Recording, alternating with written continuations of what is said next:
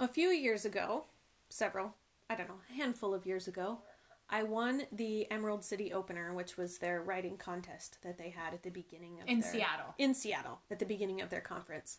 And so, which was super, I was so thrilled. That was so exciting. And um, what came along with that was the opportunity to have a one on one, like a longer pitch session with the agent who had judged my category, which was contemporary. And so I knew that she had read already my first chapter because that was the contest was a first chapter contest. And so I went into it really unprepared. oh no. Big mistake. And um I had not finished the book and it was it was a bumbling disaster and I froze. I did the thing where I so, what happens to me when I get nervous is I have this like my soul leaves my body and I watch my mouth just continue to move. And it's awful and I think, you know, as I'm floating above myself, I think shut up, shut up, shut up. and so that was my pitching experience with her and she was like, "So is the book done?" And I was like, Oh no. Oh no. It was awful. And so nothing came of that conference win, which Odd. could have been um it was an opportunity. It was a missed opportunity.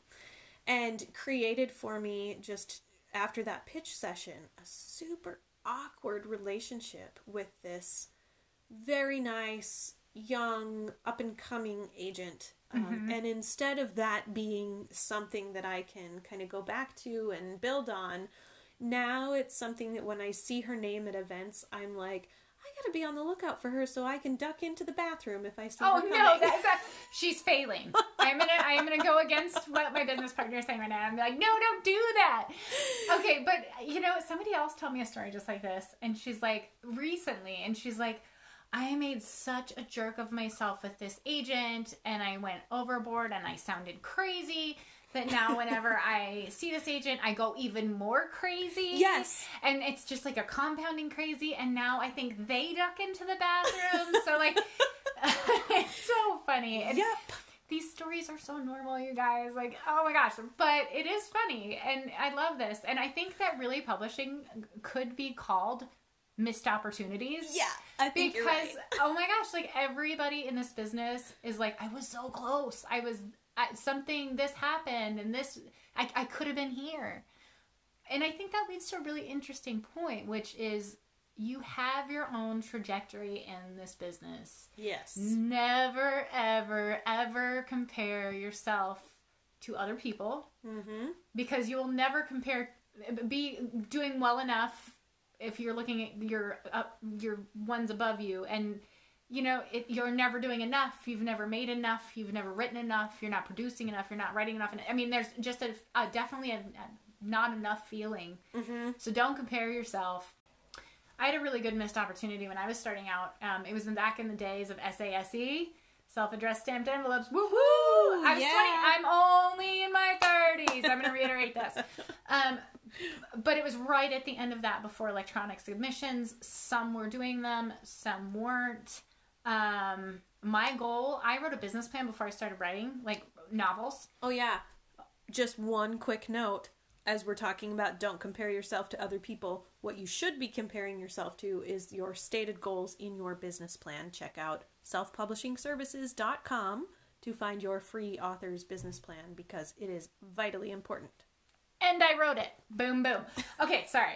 No self grandiose right there. I swear. But no, I actually wrote it with with authors in mind. Um, I was a marketing director for a publishing house for a really long time, um, and that's kind of I saw fails, like hard fails, and I saw really great successes, and it was really like so. That's where that business plan kind of came about.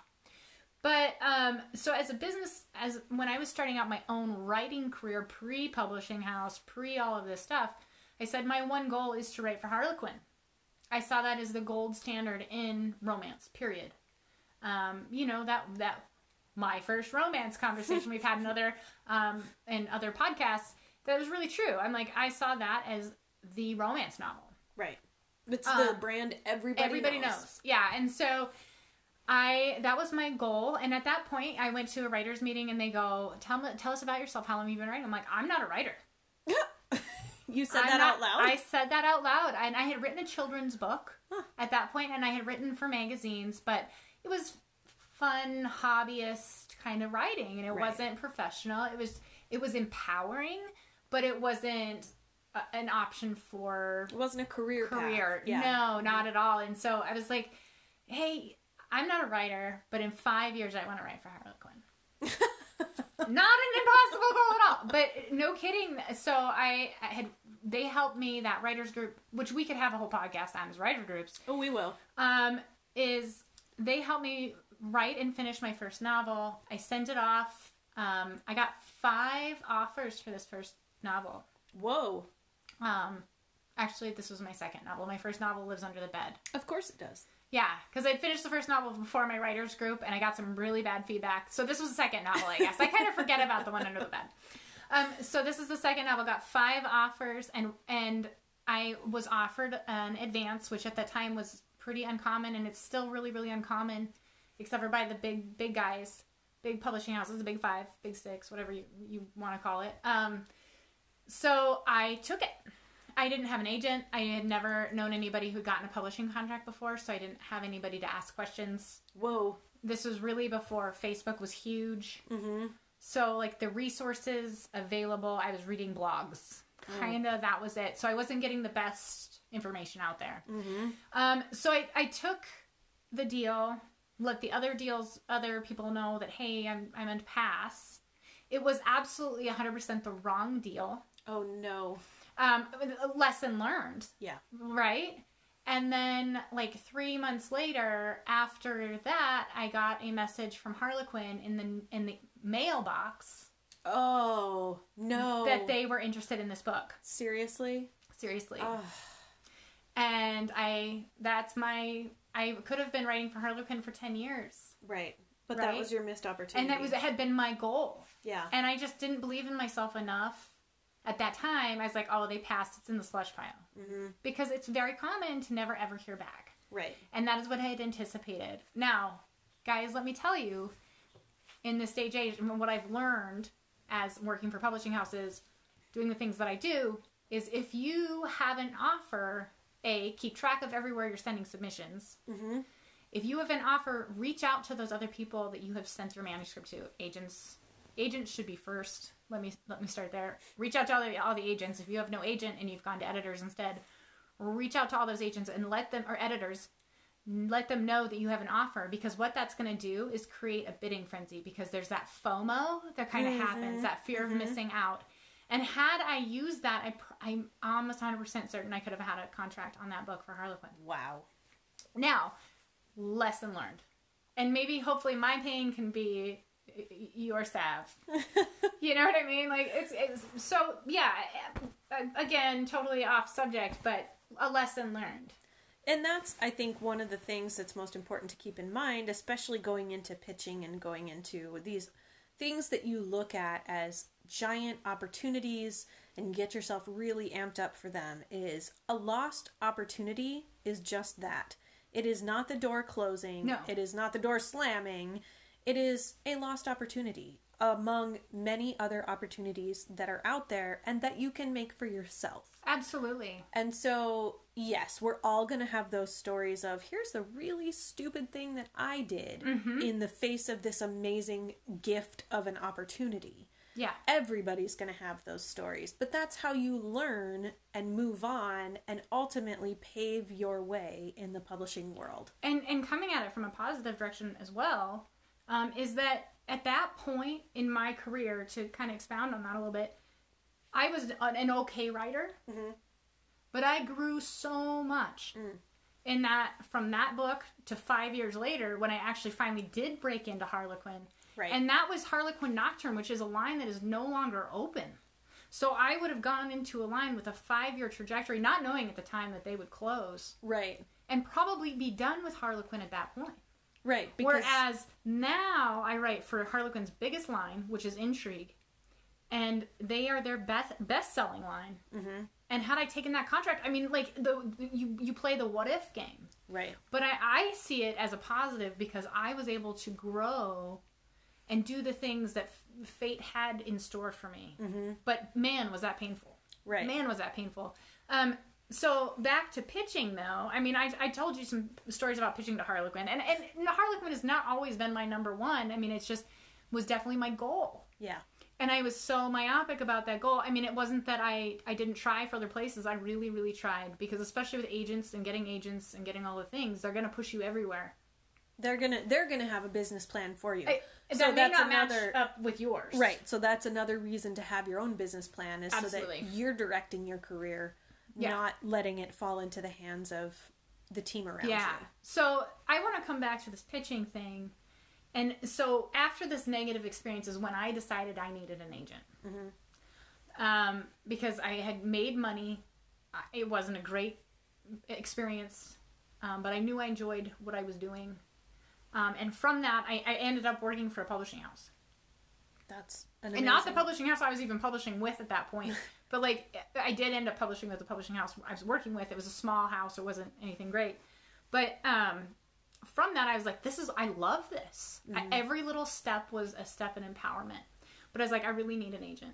Um and I don't know how I did it. I mean, I, I, dumb luck getting myself in the right seats because I definitely didn't have the numbers. I definitely don't, didn't have the things that they look for today. But what I did have is I came in that door with a business plan. I came in there with a marketing plan, and it was because the research I had seen, and again, I hadn't been working for the publishing house that long, maybe a, a few months at that point, and I was just I was seeing what was working and not working. And so I I sat down with um, a funny story is on it's actually the lead of one of our other podcasts. I had a terrible pitch session with Harlequin and I fell in the lap. You got to listen to the other podcast. I'm not re- reiterating it here because it's embarrassing as as f. But I came into that next uh, pitch session with my act together and feeling a little bit more confident. Like I can't go downhill from here. so maybe a little hubris was going on. Like as long as I don't set myself on fire or I don't land in anybody's lap, I'm doing great. Um, so I Introduce yourself as the person you're talking to. yeah, if I remember my name, this is going to be a really good pitch. So I sat down and I pitched to an agent, and they signed me on the spot. Wow. I have not heard of that happening since to anyone. Wow. I know. I mean, it's so crazy. Just, I mean, I've, I've heard of people getting them post conference, and I've been heard, heard of people getting a call back after they sent the stuff. No, I went in there as a brand Yes. instead of as a book. Mm-hmm. And they saw that and they're like, oh my gosh, we love your energy. If you're writing, and obviously you're published, so here's your contract kind of a, a thing. Like it didn't come out literally that day, but like, right. I mean, I was pub- I was signed in the week, I think. That's amazing. So, and, and I'd never had an agent before. I, I, they were good. They were at a, a national conference. They were very. They're, they're still a very wonderful, a wonderful agency, but they just didn't fit my brand later. Um, which which can be a different uh, conversation about your career path and, and, and business goals. But so one thing I want to talk about is actually the act of pitching, and I think I've touched on one thing so far, which is that brand versus book. And that comes into it goes always always goes back to your plan which starts with your goals. And these are things you need to know. You may write an absolutely astonishing book and that's going to take you pretty far. But without some bigger thinking, some context around that, some kind of global thinking, um, and a plan, really, and owning your own brand, like in terms of you know where you want to go and you know how you want to get there, you're gonna run into problems. Oh my gosh, yes. So it's funny you should say that because I was listening, active listening, I swear. but I was thinking about what you're saying, and you know, my brand shifted over the years. You- because when you first started, I was I was writing paranormal. I was writing vampires. I'm not gonna. It's such a joke now, but like, um, I loved them, and I was like, I, I was just trying. I was just Yeah. trying to learn, and so I tried to write the sweets, and I tried to write the Christmases, and I tried to write the different things, and I'm like, you know what? I like murder. I had to accept. I too love a good murder. Oh I just had to accept that I am just a little bit darker. I'm not that cozy mystery girl. Um, I am gonna write things that make people think and like make you question who you are at your core. And and I love that. I love that duality between good and evil. Mm-hmm. And um, but you have to acknowledge who you are as a person. And and it wasn't even. I guess it's what I like to read too. Yeah. But I read so eclectically that I didn't know that at that point. Right. Well, and some of it too is they always say start with what you know. And I will definitely say that thinking about I love to read historicals. I mm-hmm. love them. But the I the concept of doing the research for that is so intense Oh my to gosh, me. I couldn't write historicals like for anything. I feel like Hats I off would to anybody who can do it. right? It takes so much research and knowledge and awareness and I'm just not prepared for that. No. So, even though that might be what I choose to read, I'm going to be writing in contemporary Yeah. because, quite frankly, I'm lazy and I just feel like. Oh, she is so not lazy. Don't let her say that out loud. That's funny. No, it, but it, and your brand will probably shift over time too. I'm sure it will. And Yeah. everybody's does because as a human being, you grow and you change. Absolutely. And, that's okay. and you know it's back to pitching i was i was pitching myself i still do Mm-hmm. this far in my career i pitch Yeah. i pitch differently now than a new author would Yep. um, but like this year i was sitting at dinner so when you get established you go to dinner with your editors and your marketing teams and your agents and all the people right you got to go do the the back thing and we're sitting there and i was like i i really had a frank discussion with him and maybe it was that we were two beers in but i was like you know what everybody at this table because we were at dinner with the whole intrigue line the authors I was like, you know what? I've never sat at a table where I'm so like minded with everybody sitting here. Mm-hmm. Ever. And it's because I fit their brand. I didn't know how well I fit their brand until I met the rest of the authors. We are all very single minded women. We're A, we're all super lean in, very, very authentic, very, very kind. I not me but the other true. ones but uh, smart and they are they have this duality thing going on they love what they do and they love to experience the dark and the light but beyond that it's a lifestyle Mm-hmm. It is an absolute way we live and it's not the homes the states the belief systems behind us it is our lifestyle we focus so much on the research behind our books that our lives mirror each other Mm. it's really interesting And I think too, what I would take a stab at is that you're all very driven and all very. i think um, that can be said of all authors though not all well successful and like successful authors, and I think when it comes to pitching, that's what they're sussing out is. Are you invested enough, not just in your writing, but in your career, Mhm. to do what needs to be done? Well, and I think, you know, I just heard it this year, um, where agents and I, it might have just been in the last couple months, where they said, we aren't looking for one-time authors. We are looking for career writers, and that was the first time I had heard it come from an editor's mouth. I mean, I've heard it. Obviously, my editors tell me that all the time now. But I was like, yeah, okay, you want to keep me forever, sure. mhm." Um, but it was true. Um, the the fact of the matter is, the market isn't set up anymore for a person that writes one book. Right. You're, not, you're never going to retire on that. And I think so. A lot of people now, what I hear at conferences all the time is this question of, oh, do I have to go into a pitch session with a whole platform, you know, my social media and a bunch of followers, and do I have to bring them fans? And every time editors and agents kind of hedge how they answer that, and they're like, not really. What they're really saying is, no, you don't have to come in with that pre established. You have to come in with the capacity to build that. Oh, that's a great way to say that. That's what they're looking for. Yeah. Is somebody who's looking beyond this one story. Yeah, So if you walk into a pitch session and you make that impression that A, I know my writing and my book and my comps, which we'll talk about in a second, I know my genre, I know the industry, and I either know or am prepared to do some serious marketing. yeah, That's what you need. and invest in myself. Invest in myself. And investing means going to the conferences, Lifestyle. being open to learning, being open to editing, you know, those are the investments you're going to make in yourself. And being flexible. being flexible because sometimes the line is going to come back to you and say uh, we hate this main character you got to change him and this is what it needs to look like and if you're you know And that actually happens more often than not. Mhm. Where it's like, hey, we don't like this baby. This baby doesn't work, or this hero doesn't work, or this heroine is too hard. Or I mean, I mean, I got that edit three weeks ago. Where they're like, this guy is too dark. He's for a hero, and I'm like, you know what? Not everybody wants the fluff. right Some some want the anti-hero. And yeah, this guy's an anti-hero and she didn't agree with it. The editor, my other editors did agree with it. But it's different. You know, it's different. And and I am okay with that. Like I mm-hmm. knew that going in that this isn't going to quite match what the stereotype is.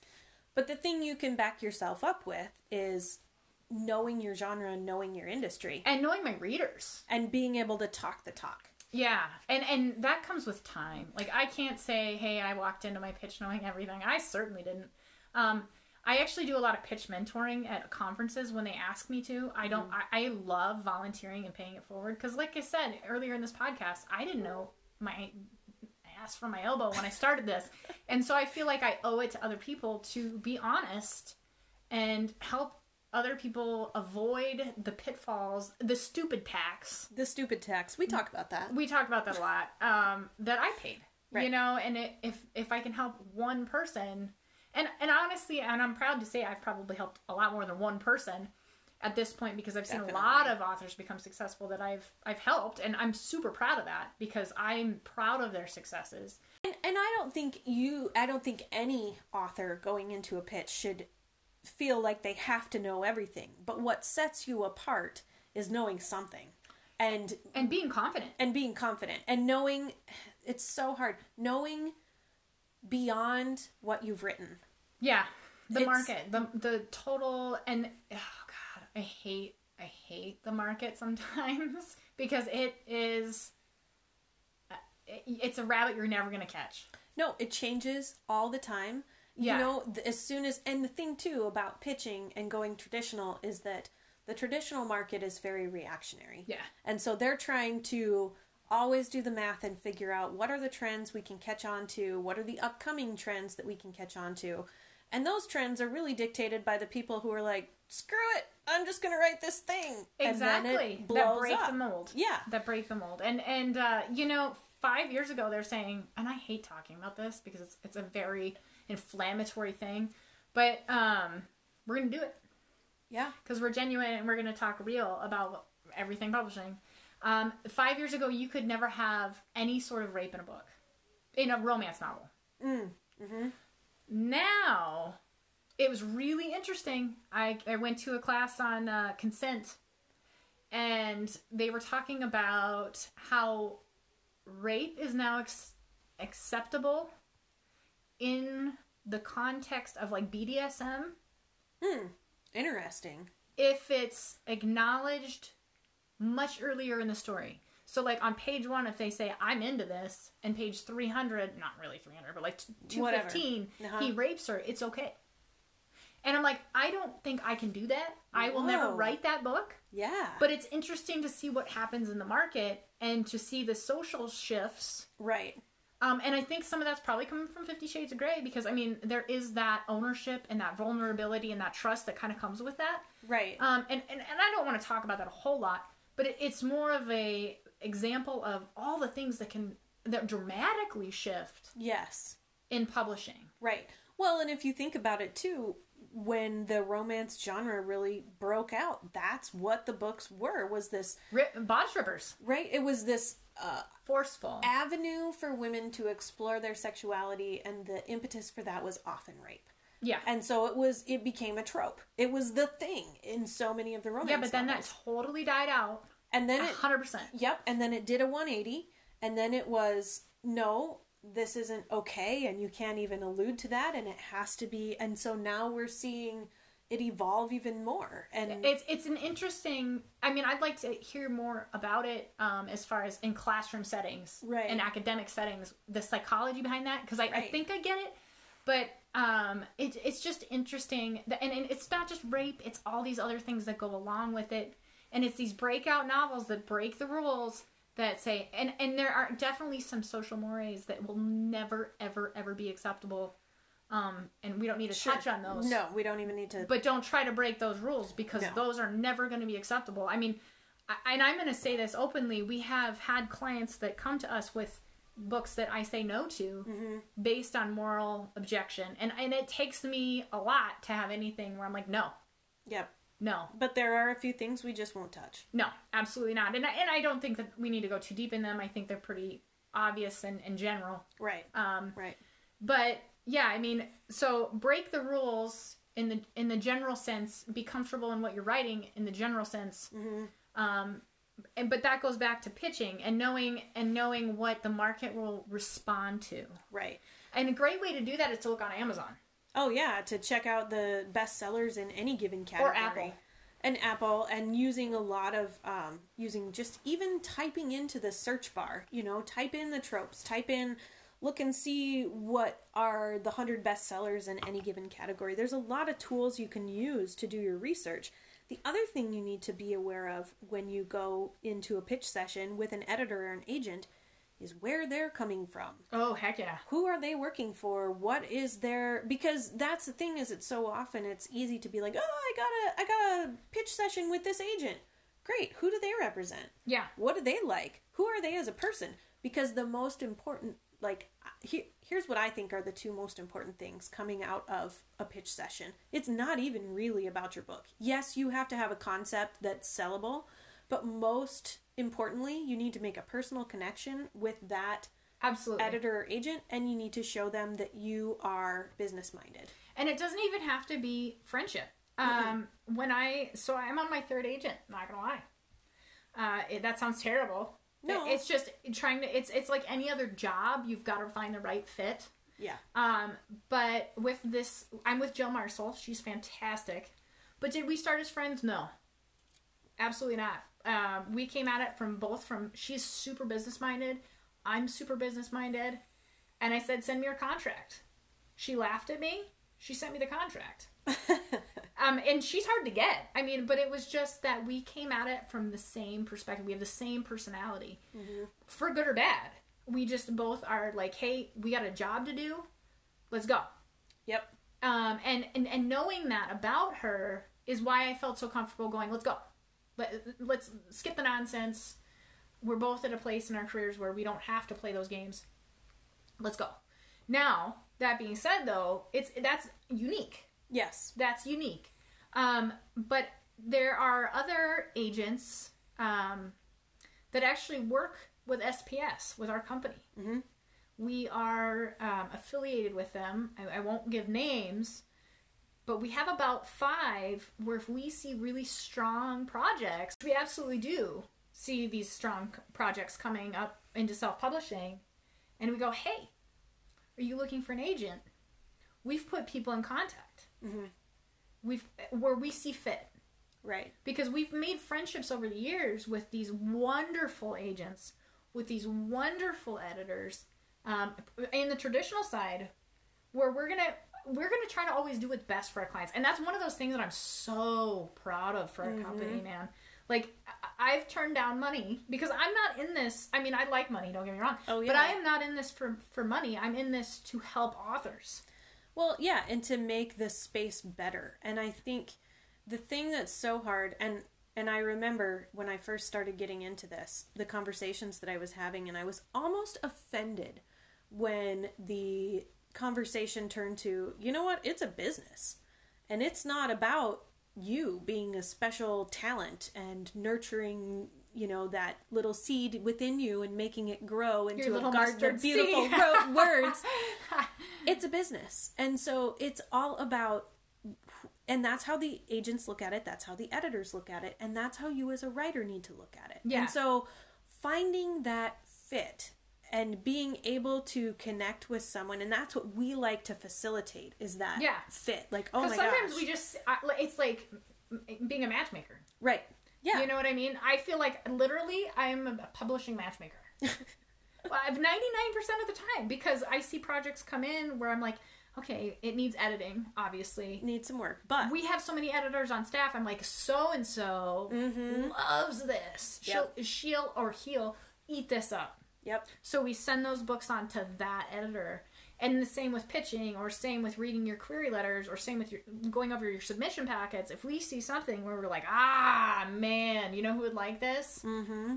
We go, hey, dude, send it to this person. Here's who I think is going to be a great fit for you. Exactly, and that and that shifts too because we go we're we're so involved in this community and in this culture of writing Mhm. that we go to a lot of events between all the owners and and co-owners and sub- contractors within us within SPS. Mhm. We're involved all over the place. It, it might actually kind of shock you um, how many uh, we're probably represented either through clients, Oh, yeah. freelancers, subcontractors, graphic designers, editors, co-owners. We're probably at most of the conferences you're at. Yeah.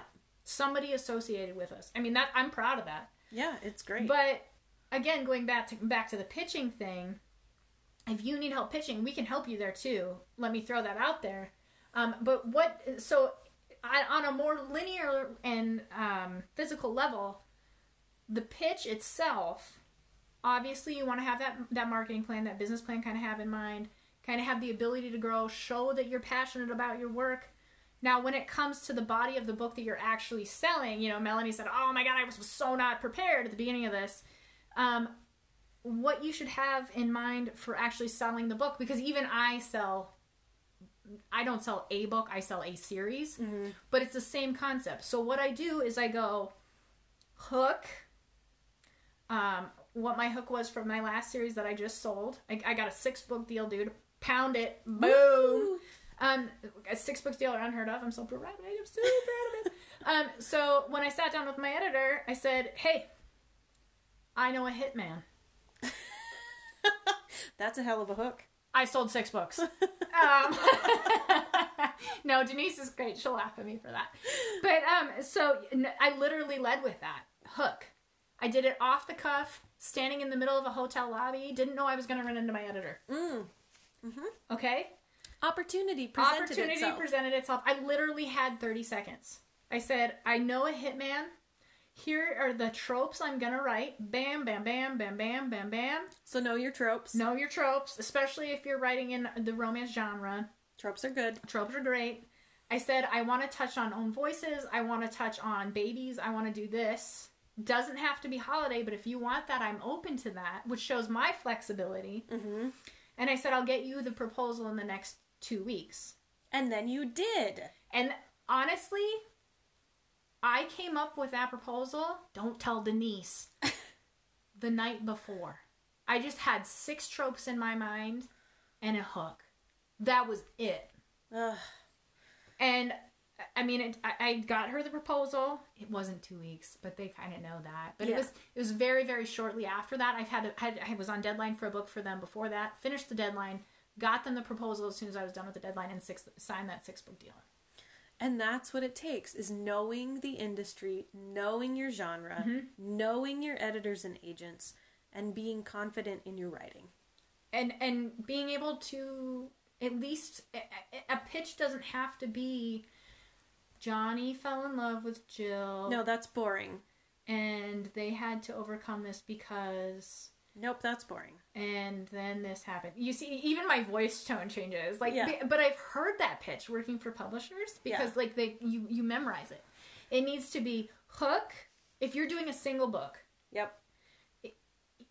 if you're doing a single book, look at it like this. It should be hook, I know a hitman. Period. Bam. I have your attention. So hook, then it should be central goal of the story by introducing your heroine if you're writing romance. Mm-hmm. A little bit of their backstory. Hero, their goal, how it impacts the, the goal of the story. Hook with a climax, unanswered. That's it. It is so. I mean, people go crazy with pitches. Very simple. Very simple. Keep it very, very simple. Very simple. So it's even even easier. Go hook, heroine, goal, or actually, should go hook, goal, heroine, hero, hook. Period. The end. And so, a lot of times, as an unknown author, what helps a lot is that comp or that. Yeah, um, great, great. So, comp authors, or what I like to think of a lot, are comp movies. Because, Comparison is the word. She, Comparisons. comparison. Yeah. Um, so, like, I might say it's um, Doc Hollywood meets, and all of my movies are 80s I, references. I, I, okay, don't do what she does, guys. Use current stuff. Doc Hollywood meets um, Silence of the Lambs. That's my I did book. use Silence of the Lambs in one of my. Did you really? I did. So I guess do what she does. Well, you know, classic movies. You Okay. can't get around that. you can't get around I classics. don't go to the movies because uh, I have children. children and they suck the life and times out of you. We love them. We love them, those little parasites. um, they're amazing. But but so you're always you know if you can frame it for somebody and get and pull a comp that is similar in tone to what you do. I say go movies because then you're not setting yourself up. One time I used a comp of a well-known author and the agent laughed at me. Um, she's like, "Yeah, but you're not there yet." And I was like, Oh, that wasn't very nice. it wasn't. It wasn't very nice, but I was like, yeah, I'm not pulling uh, names of authors anymore. I'm just going to be doing. Well, movies." I've I've been asked that question when I was up and coming. They're like, "Who do you write like?" and I think you should be prepared for that. Yeah, and and let them kind of ask that question. But I think in terms of framing your story or framing your tropes, look to movies because I think they're easy for people to. And there's an Connect with. emotional reaction. Yep. Yep. And uh, again, I'm going to keep hammering on this. People do not remember what you say, they do remember how you make them feel. Mm-hmm. And that is absolutely 100% true of editors and agents when you're pitching. Mhm. If you can make them laugh, do it. Yeah. Um, a, a couple of rules I want to touch on that the don't do's of pitching oh yes. because do. oh my gosh, I've seen some crazy stuff. Don't roll in with a one sheet. Typically in romance, we don't do that. what's Uh, a one sheet? a one sheet is like a sales document. Think of like a real estate agent, the one sheet. um, don't do it. They're gonna throw them away. Right. Um, don't forget a business card. Oh, Make sure you Yes. hand them your business card when you leave that meeting, or at the very beginning of the meeting, so you don't forget when you're nervous. Mhm. Um, a lot of times they write stuff on the back of those um, to remember you, and I and I'm pretty sure that happened to me with some some people because they're like, "Hey, I know you." Yep. Um, and don't. And that means when you're designing your business card, leave the backside blank. Ah, good good advice. Um, another don't do on the pitch is wear uncomfortable shoes. I know that sounds crazy or uncomfortable Spanx. or uncomfortable Spanx, but seriously, if you are sitting there thinking about how bad your feet hurt, Mm-hmm. you're not going to be able to sell. You want to be as comfortable and confident appearing as humanly possible. So that leads me to the next thing, which is don't dress like a schlep. All right. Um, at home, right now, I Mel came over to do these recordings. Um, I'm not feeling well, so she came to my home, my office, which is great. But I had a DC Comics shirt on. I was like, all right, it's gotta go because we gotta like actually do work and stuff. Did it get much better? No, but at least I, I sort of tried. Um, uh, would I wear my DC Comics shirt? And by the way, it was all the the female superheroes. It was, it's my favorite shirt. Um, It's your power shirt. it's my power shirt. Um, would I wear that to a pitch? Absolutely not. Yeah. Um, I, we've talked about this before about going to conferences. I have one nice item. It doesn't even have to be expensive. Just one thing that speaks to me that makes me feel confident.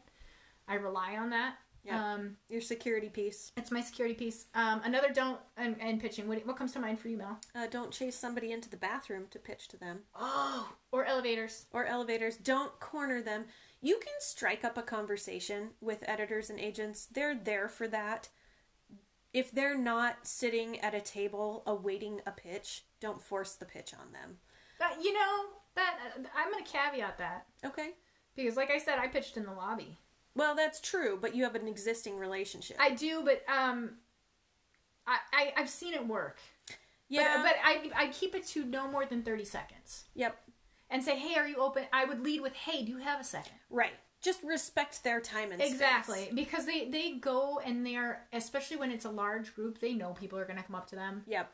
Um, and I was talking to a, a, an agent friend of mine, and it happened while we were speaking. So the the person came off really rude. Oh, she interrupted while she you were interrupted, speaking. and I didn't mind because we're friends. It's not like I was pitching; I was just visiting. Mhm. Um, so I was like, "You go handle this," but I could see by the look on the agent's face that it was already a no because she had interrupted. Right. So, and we were having an important conversation. Mhm. So, you know, they are there to work too. Yep. And So they're human that. beings, so just be respectful Yeah. and be. Absolutely, absolutely, and and pitching is hard. Um, it is hard. Not deals don't always come from pitches. So uh, What I will say is pitch, pitch, pitch, pitch, pitch. get real comfortable with it. Do it as often as you can because You're gonna do it your whole career. it's it is it's what the industry is made of. Whether you're pitching an editor that you already know in a hotel lobby on a series, or whether And this you're- was my editor I've worked with for five years, yep, and I'm still pitching to her. And you just have to. That's just Yeah. industry changes. They're in it to make money. Unless your name is Nora Roberts, you're not an automatic. No, absolutely not. So it just is the unfortunate reality of it. So If you guys have any pitching horror stories, oh, tell us please. oh, make me feel looking for better. a good story, man, or a good laugh. if you want to give us a bottle of wine to say, hey, thanks Right? for the uh, information. Right. We'll be around. Hey, by the way, guys, we have a couple conferences coming up. One is uh, the Special Operations Writers Conference in Bozeman next June. It's Special Operations Writers Conference.com. Super easy to find. I probably sounded like I was Canadian right there. I Dot can com. feel it. I can feel it.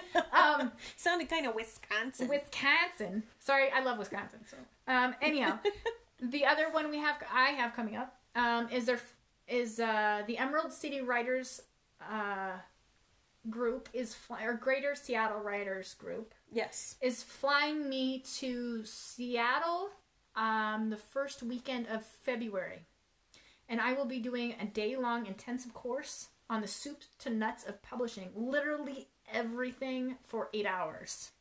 Um, I'm going to be talking about everything from creating that query letter to um, negotiating contracts to uh, literary attorneys to Cover design. marketing to cover design to I mean everything. So if you guys want to join me there, um, I think it's like fifty bucks if you're in the area in Seattle. That's great. Um, I'd love to see you. Um, and feel free to contact me at Danica Winters if you have any questions. Uh, if you'd like to tell us your pitching horror stories, I love them, and you know I'll use them here. Oh, know? we will constantly. That'll be that'll make me feel better about my own pitching horror stories. So please, please alleviate my shame and send me your sad stories. have a good night, guys. Thanks. Bye. Bye.